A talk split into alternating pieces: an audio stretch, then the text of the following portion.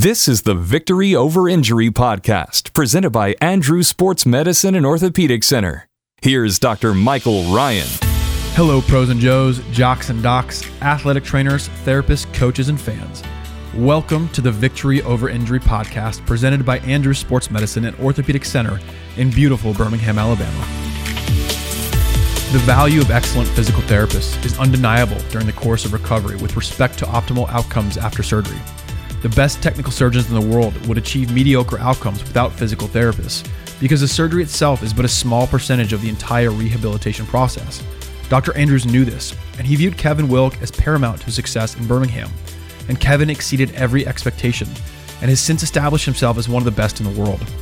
Fortunately, Kevin has trained many of the therapists in our area and across the country, so we are spoiled with a community full of exceptional physical therapists. We could not be more thrilled or honored to talk today with Dr. Kevin Wilk. What was that situation like where, or where you're meeting James Andrews for the first time? Yeah, I mean, it was definitely intimidating, you know, being at a conference and him having some interest in what I was saying. So we just kind of hit it off. And then he said, Why don't you move to Birmingham? And I said, You know, Birmingham what? And, you know, again, I'm a city guy. Uh, made a couple visits down here, and he's a very persuasive guy and told me about the vision that they had here. You have a renowned surgeon who could really ask anybody. Why do he ask you? I'm not sure to this day. I think, you know, whatever, we hit it off from a personality standpoint. I think we had similar goals, similar work ethics. So it was, it was great. It was very flattering to say the least, but, you know, then I had to sell it to my, my wife and kids.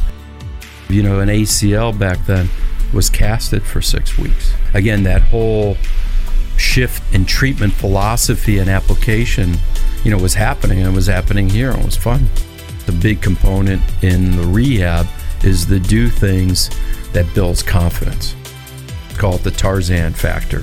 That they think they can just swing from I think it's vine to vine yeah. and um, they're invincible. Yeah. And I like that to a degree, but I don't like that early in the rehab. The regular high school scholastic athlete, if they're seeing a therapist, they're going to run out of visits somewhere around 12 weeks, 14 weeks post op.